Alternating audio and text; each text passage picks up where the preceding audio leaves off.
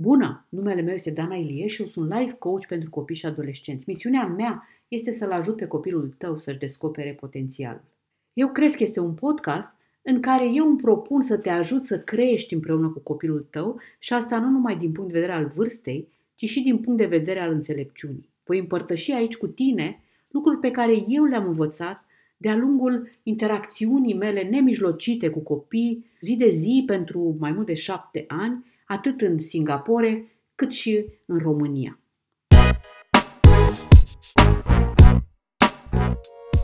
Tema de astăzi este despre cum optimismul ne ajută să fim rezilienți și ca să cumva ca să exprim mai bine uh, ce înseamnă asta, care este legătura asta dintre optimism și reziliență, am ales să vă împărtășesc o poveste personală.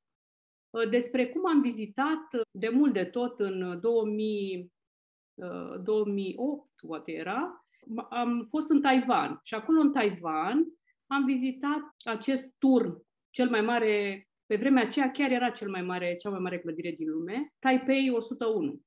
Și în timp ce am vizitat turnul acesta care are 500 de metri înălțime, am ajuns până acolo în vârf și acolo ni s-a prezentat soluția pe care au găsit-o ei, pentru că pentru ca acest turn înalt de 500 de metri să fie ferit de taifun. Uh, sus acolo în vârf, deci chiar la etajul 101, că de aia se numește Taipei 101, pentru că are 101 etaje, există această bilă uh, care are aproape 800 de tone, făcută din oțel și este legată cu niște cabluri în uh, sus, chiar la etajul 101. Uh, bila asta de 800 de tone, pe care o poți vedea acolo, te te duc și ți-o arată, uh, este menită să, uh, din inerția ei, să țină, să țină turnul drept atunci când bate vântul. Deci turnul îl, este înclinat de vânt, dar bila, pentru că este foarte, foarte grea, vine în urmă și încetinește mișcarea. Și atunci ea este menită să se miște astfel încât să balanceze turnul. Și turnul să reziste la Uh, cu tremure și la taifun. Uh, rezultatul interacțiunii dintre bilă și turn înseamnă că turnul este rezilient. Bila face turnul să fie rezilient. Și dacă este să mergem mai departe cu metafora, bila asta, care face turnul să fie rezilient, este optimismul. Reziliența este acea forță interioară care ne ajută pe noi să nu cădem în timpul furtunii și să stăm în picioare în timpul furtunii. Ei, ă, tăria asta interioară este dată de optimism. De ce este dată de optimism și de ce, de ce am ă, făcut eu metafora asta aici? Pentru că optimismul este acela care ne ajută pe noi să vedem un viitor pozitiv. Optimistul poate să vadă în viitor ceva pozitiv. Pesimistul însă crede că viitorul e incert, uh, prezentul este uh, plin de, plin de lucruri neplăcute și trecutul este plin de neîmplinit. Pesimistul este acela care nu vede o ieșire. Și din cauza asta, nici măcar nu mai încearcă. Optimistul că, care poate să vadă, să prevadă un, feri, un viitor fericit, va, va încerca. Va crede că depinde de el să facă acțiunile pentru ca să depășească criza. Și am să vă spun, ca să înțelegem mai bine uh, capitolul următor și de ce copiii noștri ar trebui să învețe optimismul și ar trebui să-și clădească forța aceea interioară. Cu cât de mare trebuie să fie forța interioară, atât de mare cât este furtuna. Da? Dacă Taipei 101 avea o bilă de două tone, nu era de ajuns la vânt. Da? Deci lui trebuie echilibru cât, cu cât mai mare e furtuna în exterior, cu atât mai mare trebuie să fie echilibrul meu interior. Forța aia interioară care mă aduce și mă, mă aduce în starea mea de calm, în starea mea de prezență, în starea mea de optimism. Uh, și uh, am să încep prin a uh, vă spune o poveste pe care eu le spun copiilor la, uh, la Soul Kids și care este o poveste adevărată, din păcate, și este povestea despre cum, dres, cum se dresează un elefant. Cum dresăm un elefant? Un elefant nu poate fi dresat când este adult. El trebuie luat de lângă mama lui când este pui, mic. Și uh, dresorul sau cine, oamenii aceia îl iau de lângă mama lui și îl duc într-o curte unde urmează să fie dresat și acolo îl leagă cu un uh, lanț de picior și lanțul fixează de un țăruș de lemn bătut în pământ. Și elefantul, bineînțeles că vrea să scape. Și se zbate și se zbate și se zbate uh, până când obosește și se oprește. Și atunci când se oprește, uh, dresorul vine și pune în față mâncare. Dar elefantul nu mănâncă. El uh, doarme flămând și a doua zi se trezește dimineață și iarăși se zbate, se zbate, se zbate și până la urmă obosește și cedează și atunci când cedează, iar uh, dresorul vine și pune în față mâncare. Și asta se întâmplă zile și zile în șir până când elefantul, într-o bună zi, acceptă mâncarea. Și atunci când elefantul acceptă mâncarea, dresorul știe că poate să fie dresat. Și în fiecare zi îl scoate, scoate de acolo lanțul acela din țărușul bătut în pământ și îl duce pe elefant în pădure și îl învață să facă ce are de făcut. Și uh, seara îl aduce înapoi și fixează, uh, pune lanțul înapoi, uh, îl leagă de țărușul bătut în pământ. Și timpul trece și elefantul crește și acum devine un elefant adult, mare și puternic. Dar dresorul nu schimbă niciodată țărușul acela de lemn bătut în pământ. Pentru că el știe că elefantul nu va mai încerca niciodată să iasă. De ce? Pentru că el a învățat că nu poate. Și pentru că ă, convingerea asta a lui, mereu îmi vine să plâng când aud povestea asta, dar e adevărată. Ă, pentru că el, ă, convingerea asta a lui este așa de puternică Asta îl ține pentru totdeauna prizonier. Elefantul nu va scăpa niciodată de acolo. Ei, de ce vă spun povestea asta? Pentru că și noi avem puterea asta asupra copiilor noștri.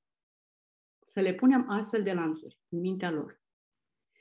Uh, adică să îi ajutăm să învețe că nu pot. Și asta este un mare pericol pe care noi ar trebui să îl uh, încercăm cu orice preț să îl uh, să le evităm. Și să mergem mai departe și să vedem cum facem noi să-l învățăm pe copilul nostru că nu poate. Chiar și fără să vrem se întâmplă lucrul acesta. De ce? Pentru că noi interacționăm în fiecare zi cu el și care este, care este ocupa, preocuparea noastră principală atunci când interacționăm cu copilul este îl ferim de pericole. Să-i spunem ce nu poate să facă. Dacă stăm să analizăm, uh, de câte ori îi spunem copilului că poate sau că nu poate să facă un anume lucru.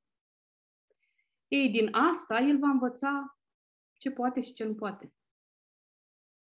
Și desigur că este bine să punem limite, dar pe de altă parte, este bine să creăm în copiii noștri uh, convingerea aceasta că acțiunile lor pot schimba o situație. Că depinde de ei să influențeze ce se întâmplă în jurul lor atunci când ei fac o acțiune. Uh, de exemplu, cum aș putea să-l învăț pe copilul meu abilitatea? Pur și simplu lăsându-l să facă lucruri pe care el poate să le facă. Dacă un copil de uh, 3 ani reușește să își lege și returile, ar trebui să-l lasă să-și rege și returile. Chiar dacă este dificil. Orice este el capabil să facă la nivelul lui de competență, eu ar trebui să-i creez oportunități să facă acel lucru. Ar trebui să-i creez oportunități să depășească dificultăți astfel încât el să învețe că se poate descurca, că poate. Uh, la copilul mic, sigur că da. Până la școală, noi trebuie să fim aceia care creăm experiența. Apoi, când începe școala, copilul nostru interacționează cu ceilalți și el își va mm, putem să apelăm la capacitățile, capacitățile lui cognitive. Da? Cum, cum își explică el, de exemplu, o situație în care nu reușește. Care este explicația pe care și-o dă? Pentru că ei își vor crea niște teorii. De ce pot? De ce mi-a ieșit? Din ce cauză n-am reușit?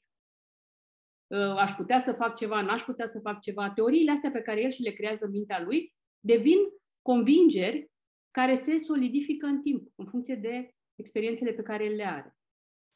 Uh, când se solidifică, atunci când copilul ajunge adolescent, uh, el deja se devine optimist sau pesimist.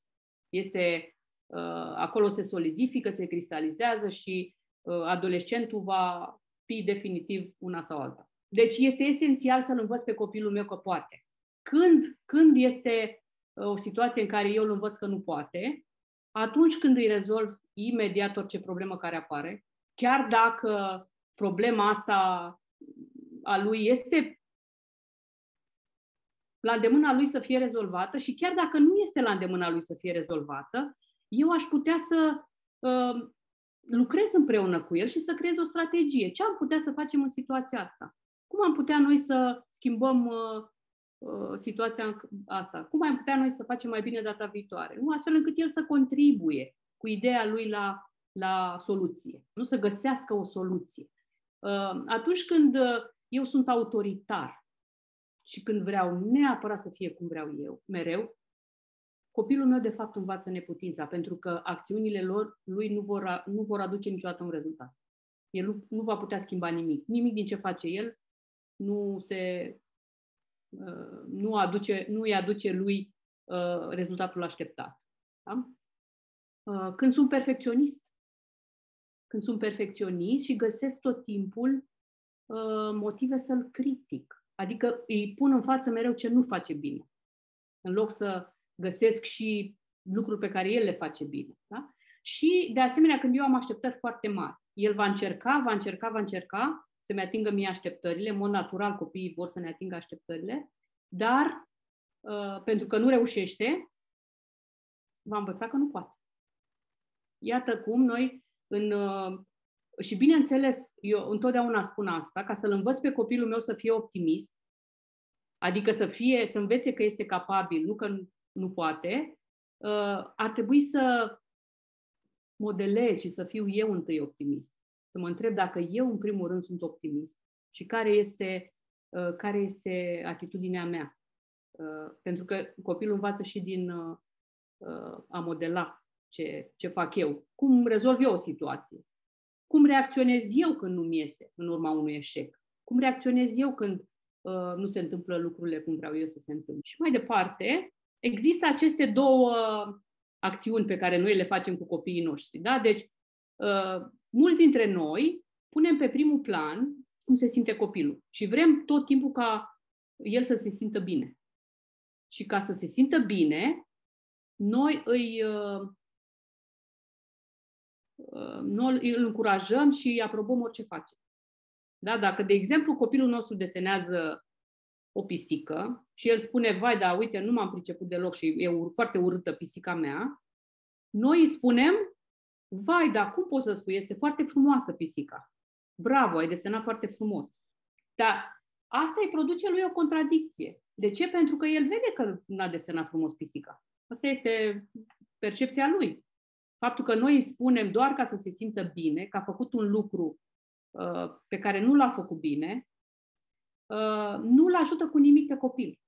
Vă amintiți că bila aceea, optimismul, trebuie să aibă substanță el nu trebuie să se simtă bine uh, pentru rezultate pe care nu le-a meritat sau pe, pentru care n-a depus efort. Sau nu vorbesc de notele la școală. Rezultate pentru mine sunt niște uh, consecințe ale unor acțiuni pe care el le-a făcut. Da?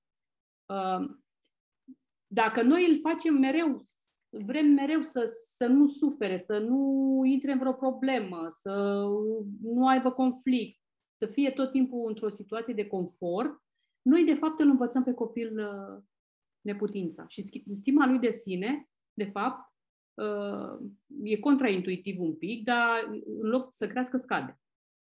Și o să vă explic imediat. Dacă noi însă îl încurajăm pe copilul nostru să facă lucruri.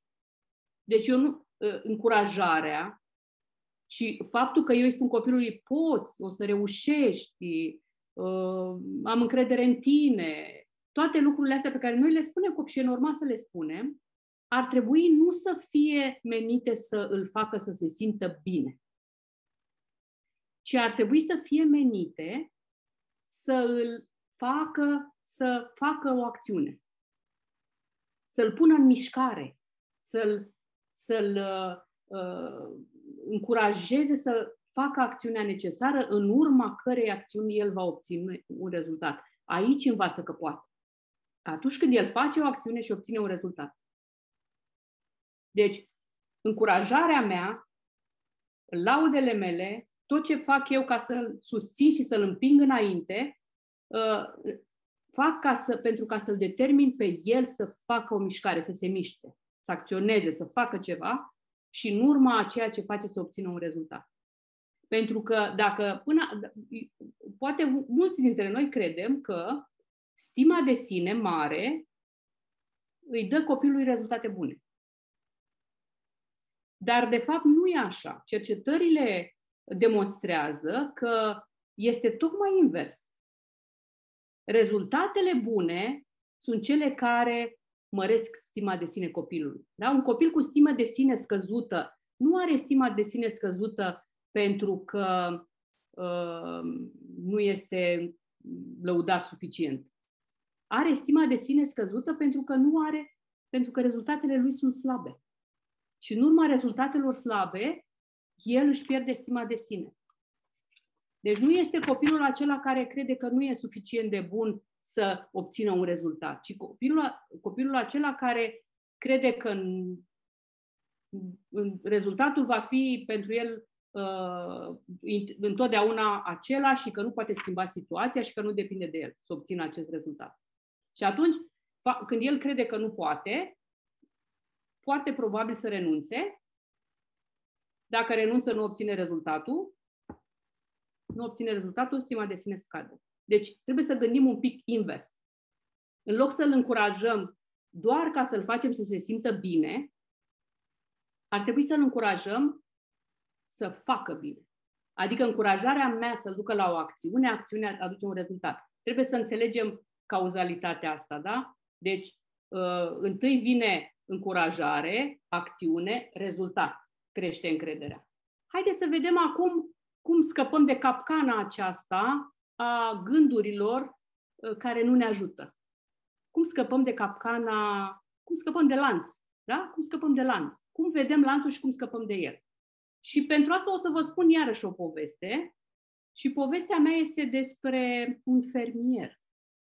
Uh, un fermier care s-a dus la o ședință de fermieri, era un, uh, o primăvară după o iarnă secetoasă și se scumpiseră îngrășămintele, cum e că situația de acum, da? Și fermierii s-au adunat și fiecare a început să se plângă, cu siguranță o să fie un an foarte prost, recolta a fost, uh, uh, sezonul de iarnă a fost secetos, uh, îngrășămintele s-au scumpit, uh, cu siguranță că o să avem o recoltă proastă și atunci uh, mai bine ne punem la adăpost și facem fiecare ce putem și ce o fi, o fi când o ieși din, uh, când o ieși din vară. Și toți fermierii au plecat acasă așa un pic uh, aplecați de greutatea gândurilor lor, numai unul singur uh, a făcut tocmai invers. Dacă ceilalți fermieri s-au pus la adăpost și au pus cât mai puțin ca să nu piardă, uh, acesta a plantat mai mult decât trebuia. Și la sfârșitul sezonului, toți fermierii erau uh, supărați pentru că recolta lor era una foarte, foarte slabă, numai fermierul nostru care a plantat mai mult decât trebuia, uh, a obținut o recoltă foarte bogată. Și atunci ceilalți s-au întrebat, dar ce ai făcut? Cum ai obținut tu recolta asta bogată?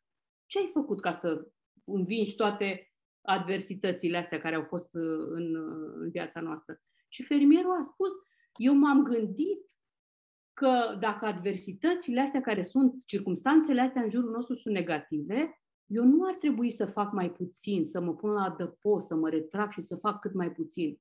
Eu am gândit că trebuie să compensez și să fac eu mai mult, astfel încât să echilibrez circumstanțele.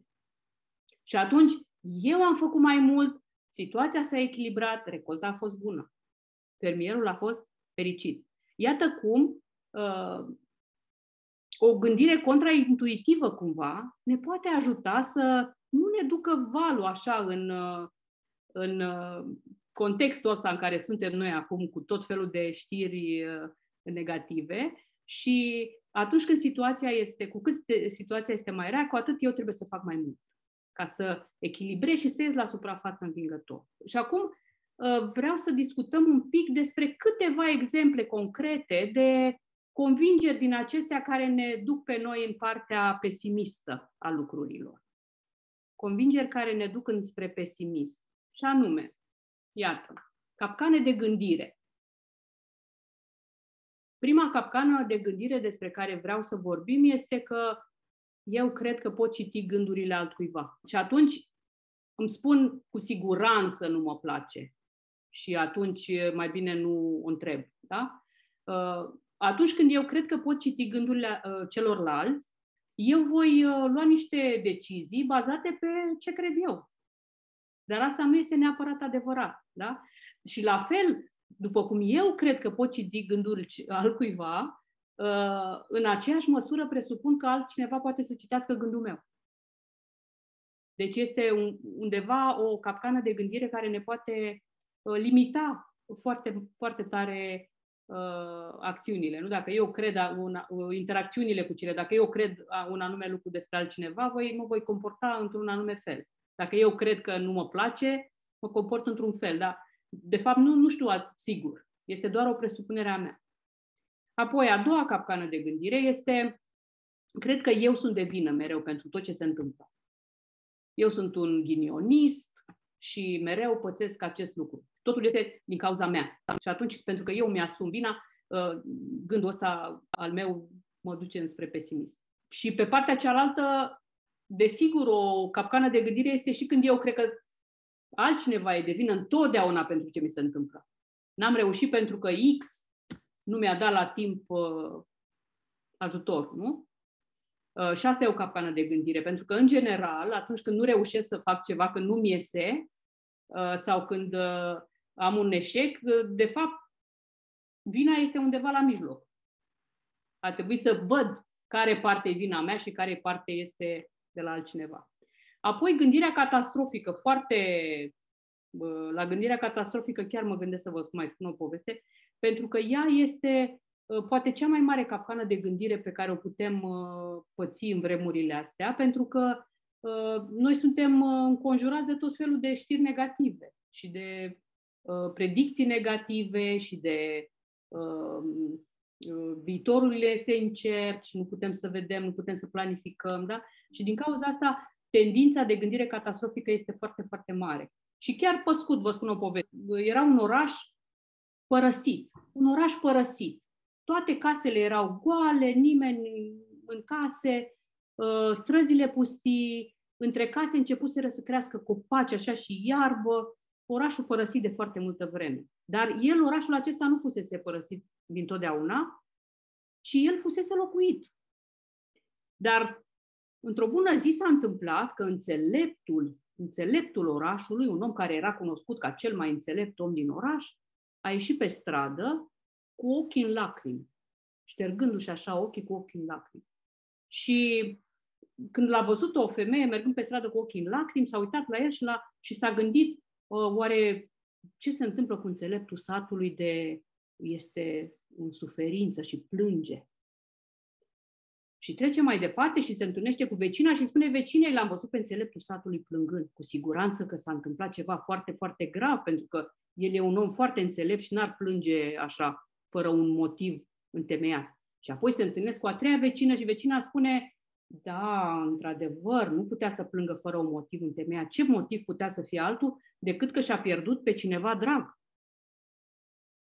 Și, ce, și a patra vecină spune, da, cu, cu siguranță, cred și eu că și-a pierdut pe cineva drag, dar uite, eu știu că el avea pe cineva drag la marginea orașului.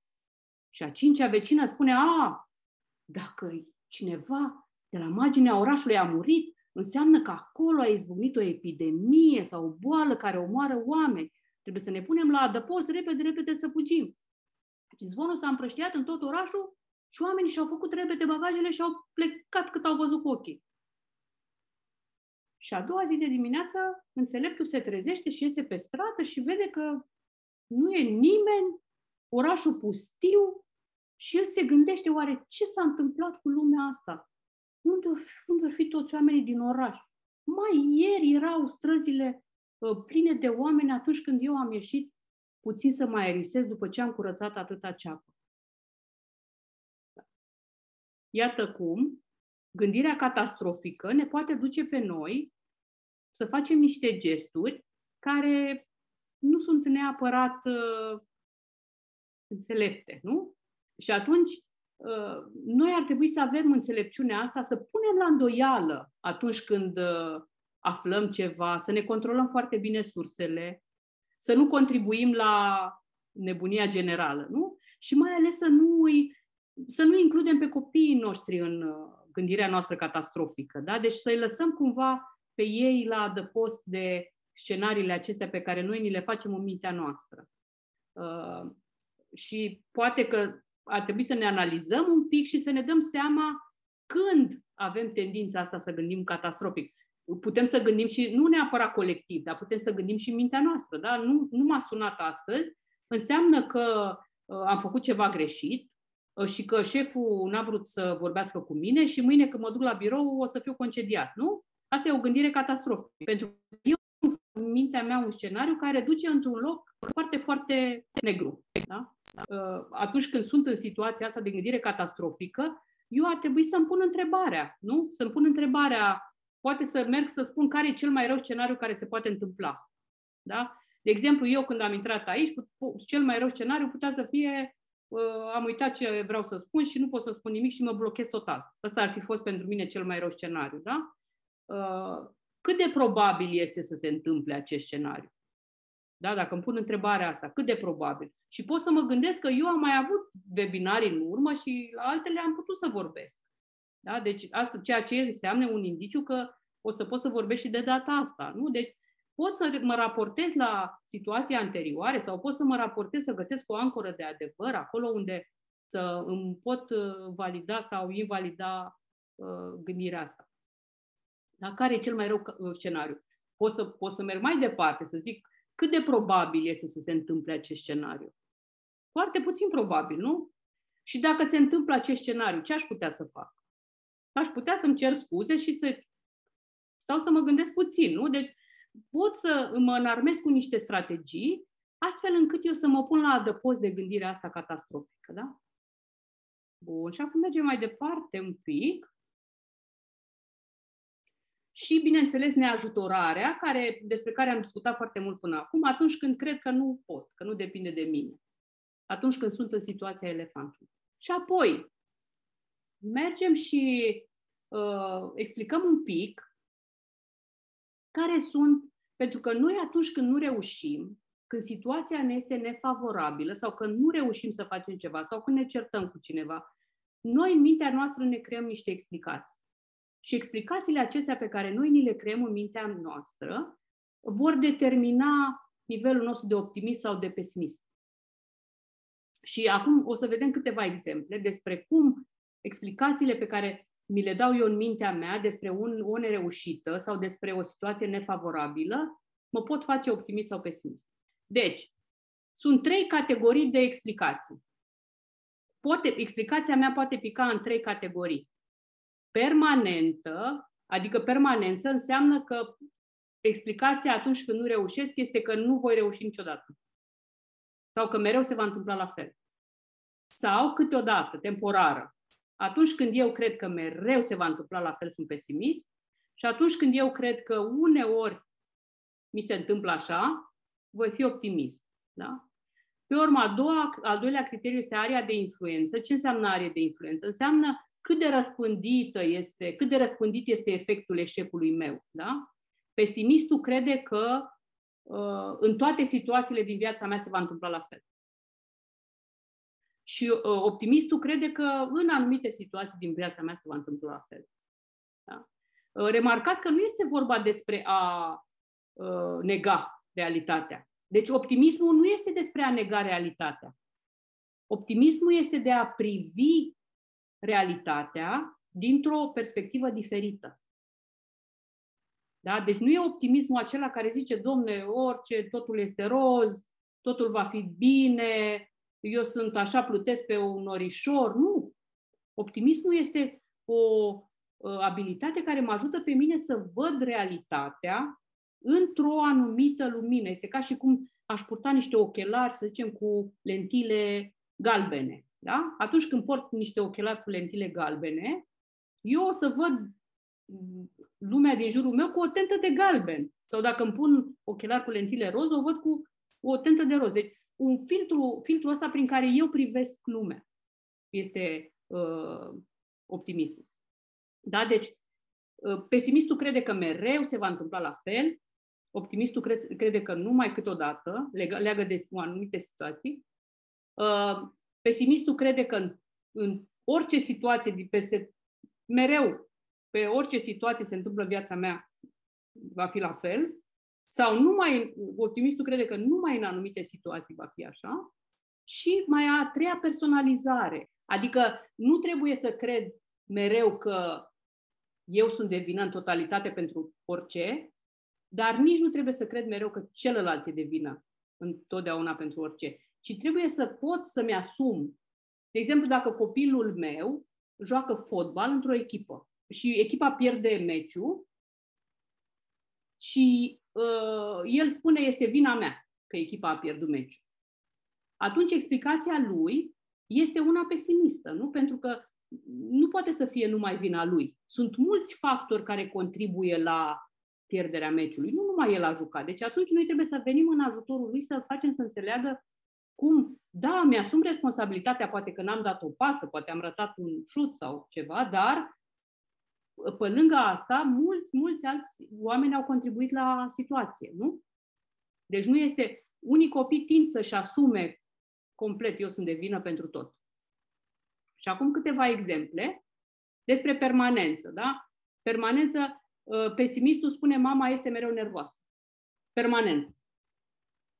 Optimistul spune mama a avut astăzi o stare nervoasă. Deci ă, leagă de uneori de situație, de azi, de moment. Da? Și lucrurile se întâmplă invers atunci când evenimentul este pozitiv. Explicațiile se inversează. Atunci când evenimentul este pozitiv, pesimistul leagă de câteodată și optimistul leagă de mereu.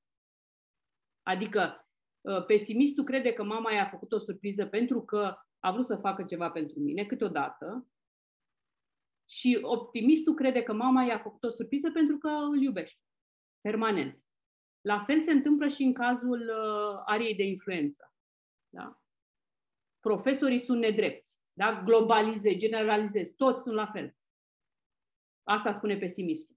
Optimistul spune, doamna de X este nedreaptă, dar uh, specific pentru o anumită persoană.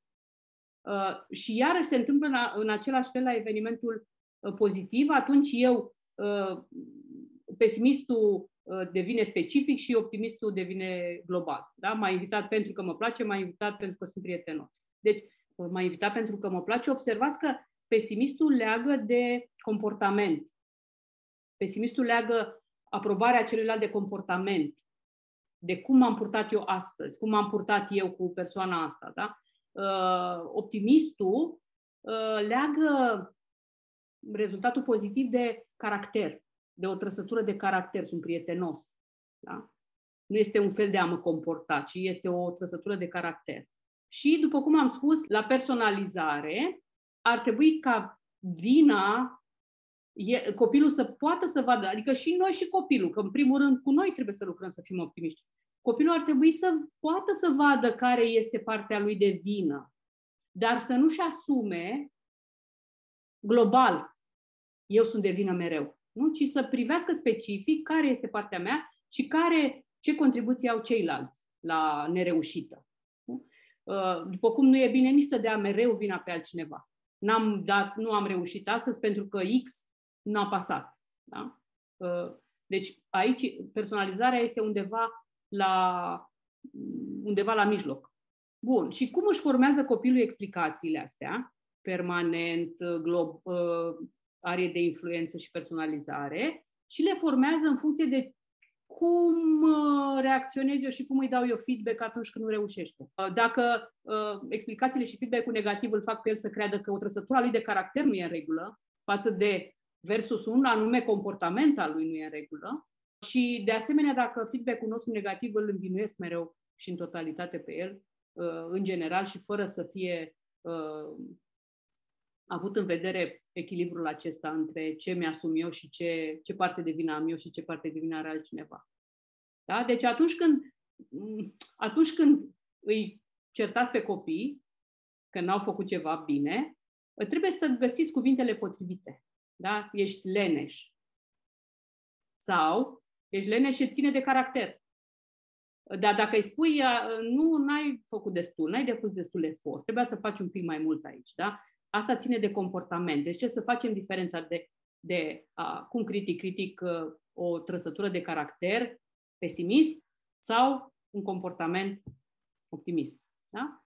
Apoi când critic, critic tot așa specific și concret nu fac așa o mare uh, nebunie din critica mea și spun ești așa, niciodată nu o să poți, uh, uh, uite altcineva cum a făcut mai bine ca tine și tot felul de cu- cuvinte din astea, pentru că atunci uh, îi produce o rușine și o vină mult peste ce are el nevoie pentru a face o schimbare. Pentru că, haideți să vedem, uh, de ce uneori furia sau anxietatea sau stresul uh, sunt, pot- sunt necesare, ca să zicem. De ce simțim noi anxietate? Sau de ce simțim noi furie? Sau de ce simțim noi stres? Toate emoțiile astea pe care noi le numim negative ne, sunt de fapt niște semnale că noi trebuie să ne îndepărtăm de situația aia sau să schimbăm situația aia sau să facem ceva ca să schimbăm. Astea sunt semnale. Dacă noi stăm acolo uh, și nu facem nimic pentru că credem că nu putem, la un moment dat nici nu va fi, nu vor mai fi așa de vizibile uh, emoțiile, nici nu le mai, mai băgăm în seamă, nu se internalizează. Dar ele, de fapt, ar trebui să fie pentru noi niște semnale de alarmă. Am stres pentru că nu sunt unde trebuie. Trebuie să mă mișc de aici. Da? Deci nu este despre a-i face pe copii tot timpul să se simtă bine. Ei trebuie să simtă anumite, uh, cum să spun, un pic, de, un pic de stres, pentru că asta îi va face pe ei, îi va pune în mișcare, să facă ceva, să facă o schimbare. Nu? De-aia nu, nu, e, nu trebuie să, ve, să evităm cu totul feedback-ul negativ, ci trebuie să cântărim cât, care este măsura aia care îi aduce lui exact doza necesară de a face schimbarea. Și, de asemenea, când dați un feedback negativ, folosiți un stil de explicație optimist, adică temporar, specific și cu asumarea parțială a vinei. Astfel încât copilul să-și formeze propriu, propria uh, explicație optimistă în mintea lui. Și mai departe, haideți să vedem cum facem să învățăm optimismul. Pentru că uh, iată că optimismul ăsta se poate exersa, la fel cum exersăm orice abilitate uh, necesară nouă. Și este foarte simplu și sunt câțiva pași necesari. Iată cum, prinde gândul, evaluează, pune la îndoială și schimbă. Este atât de simplu, dar uh, desigur că sună simplu, dar în realitate nu este chiar așa, pentru că, în general, uh, gândurile astea care sunt pentru noi uh, critice sau negative, uh, dacă noi auzim de la altcineva spunându-ne feedback negativ, ce auzim de la altcineva contestăm. Adică ni se pare că nu e potrivit, dar ceea ce ne spunem noi în mintea noastră, uh, de multe ori nu, nu punem la îndoială ceea ce noi ne spunem în mintea noastră despre noi. Da? Și aici uh, pot să zic, uite, facem un, putem să trecem printr-un exemplu concret, mi-am luat eu aici. O mămică, o mămică are trei copii. Da? o mămică are trei copii, unul mic, de clasa 1, unul de clasa 5 și unul de la grădiniță, da? Și mămica în fiecare dimineață se trezește și în fiecare dimineață se trezește și este așa o mare hărmălaie până îi trimite pe copii uh, la școală și bineînțeles că în hărmălaia asta de foarte multe ori aș pierde cumpătul și începe să țipe la ei. Și după ce pleacă copiii la școală, Lidia, o cheamă să-i dăm un nume, uh, se gândește, țip la copiii mei înseamnă că sunt o mamă rea și copiii mei o să mă urască. Este asta un gând uh, potrivit? Nu neapărat. Este adevărat? Nu neapărat. Dar dacă eu nu am înțelepciunea să-l pun la îndoială și să mă gândesc oare uh, gândul ăsta pe care l-am eu în mintea mea este adevărat sau nu e adevărat? Asta este evaluarea. Îmi pun o întrebare. Și apoi, după ce îmi pun întrebarea asta, adun probe. Și uh, Lidiei i s-au pus întrebările astea. Ce argumente poți să aduci tu în favoarea faptului că ești o mamă rea? Și bineînțeles că argumentele astea pe care noi le găsim în favoarea convingerii noastre sunt foarte ușor de găsit. Pentru că mintea noastră merge acolo și știe sigur de ce eu sunt o mamă rea. Găsește imediat argumente. Este puțin mai dificil să găsesc argumente contra dar merită exercițiu. Deci, tocmai din cauza asta le facem pe amândouă, găsesc argumente pro, de ce sunt așa, și găsesc argumente contra, de ce nu sunt așa. Pot să încerc și fac exercițiu să le scriu pe hârtie. Uh, și bineînțeles, Lidia a descoperit că, uh, de fapt, uh, ea îi ajută foarte mult pe copii, le dă să mănânce, le spală, îi îmbrățișează atunci când sunt triști, se joacă cu ei și tot felul de argumente pe care până la urmă le-a găsit și care au convins-o pe ea că undeva acolo este o gândire uh, negativă și nepotrivită, pesimistă. Da? Și apoi ea a constatat asta și a schimbat gândul. Cum a schimbat gândul? Reformulând. Uh, recunosc că dimineața nu este cea mai bună parte a zilei pentru mine, dar în restul zilei, uh, eu pot fi o mamă bună. Ar trebui să lucrez mai mult la starea mea de dis de dimineața. Da? Și atunci, când a schimbat gândul acesta, deja a apărut și perspectiva soluției. Da? Trebuie să lucrez la starea mea de dimineață, astfel încât să nu mai fiu așa iritabilă. Da? Deci sunt niște pași simpli uh, și pe care merită să-i parcurgem. Atunci când noi poate că nu neapărat că prindem gândul, dar dacă noi avem o experiență neplăcută, ne stresăm, suntem furioase în anumite situații, cu, în interacțiunea cu copiii, ar trebui să ne așezăm și să ne facem procesul ăsta. Care e gândul? Evaluez dacă gândul e adevărat, aduc argumente pro sau contra, schimb. Da? Uh, și atunci, ușor, ușor, eu pot să exersez, să elimin din mintea mea Uh, componentele astea negative uh, care mă fac pe mine să fiu pesimist, de fapt, să cred că nu pot.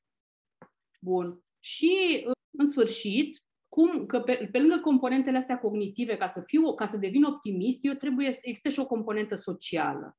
Deci, eu trebuie să-l ajut pe copii și să fac și eu exercițiul ăsta de a îmi îmbunătăți relațiile interpersonale.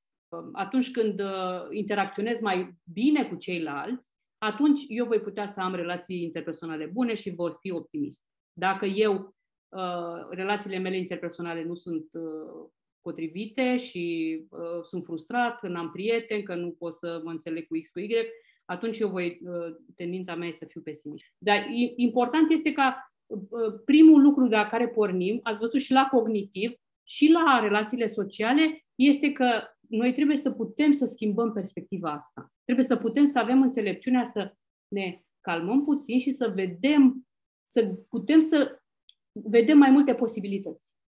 În furie, eu nu văd decât o singură posibilitate, aia în care eu am dreptate. Ați observat, poate, că atunci în furie, când suntem furioși, întotdeauna avem dreptate. Fără excepție. numai eu sunt nedreptățită, numai eu nu sunt ascultată, numai eu, eu, eu. Da? În furie nu vedem posibilități. Atunci când reușim să ne uh, schimbăm, să ne uh, cetinim un pic, uh, putem să vom putea vedea. Mintea noastră se va deschide și noi vom putea vedea posibilități. De fapt, nu, ave, nu adversitatea ne face pe noi să fim uh, nefericiți, ca să zic așa, ci felul cum privim, da? Deci filtrul acela prin care noi privim. Și metafora este despre un om care stătea pe o plajă și soarele bătea foarte, foarte, foarte puternic. Și el era copleșit de căldura asta a soarelui și spunea, vai, da așa, soare puternic, îmi strică mie ziua de plajă, aș vrea să mă bucur de ziua asta mea liberă la plajă, dar soarele ăsta este unul care mă împiedică să mă bucur de ziua mea la plajă și sunt nefericit și transpirat și trist. Un om care era lângă el pe plajă, pe aceeași plajă, sub același soare, care și el s-a văzut copleșit de lumina soarelui și de căldura soarelui, s-a dus la uh, centru de închiriat și și-a închiriat o umbrelă. Și a stat sub umbrelă. Da? Care e diferența dintre acești doi oameni? Uh, primul a dat vina pe circunstanțe, și s-a văzut neputincios, uh, omul acesta e pesimistul. Iar celălalt om, care în acea situație, uh, în loc să dea vina pe circunstanțe și să-și dorească să vină norii să acopere soarele ca să se poată bucura de ziua lui la plajă, s-a dus și și-a închiriat o umbrelă. Da? Eu nu pot controla circunstanțele, dar pot controla cum mă uit la circunstanțe. Și felul cum mă uit eu la circunstanțe Uh, determină, de fapt, uh, rezultatul pe care îl obțin. Nu situația, ci felul cum privesc eu situația determină uh, experiența mea. Și de aceea este întotdeauna un exercițiu foarte, foarte bun să încercăm să schimbăm perspectiva și să vedem situația din, uh, dintr-un alt punct de vedere. Și, ace- și acel punct de vedere ar trebui să fie care sunt, ce pot eu să fac în, în situația asta. Închei, ca de obicei, eu mereu închei așa, spunându-vă că numai acțiunea aduce rezultate. Da? Deci dacă uh, vreți să schimbați ceva, nu schimbați încurajând, nu schimbați motivând așa cu vorba, ești uh, bun, poți, uh, ești optimist, ci trebuie să găsiți substanța, trebuie să găsiți uh, metode de a uh, ajuta pe copil să facă el acțiunile, să învețe că poate, să vadă că poate. Și atunci el când are rezultate, când vede că poate, va înțelege că depinde de el să schimbe orice situație în care s-ar afla. Pentru că nu situația este uh, obstacolul, ci felul cum privește el situația. Mulțumesc din suflet că ați stat cu mine și vă îmbrățișez cu dragoste și vă stau la dispoziție oricând cu sfaturi și cu uh, orice aveți o îndoială acolo, îmi scrieți și eu când pot uh, vă răspund cu, cu dragoste. Thank you.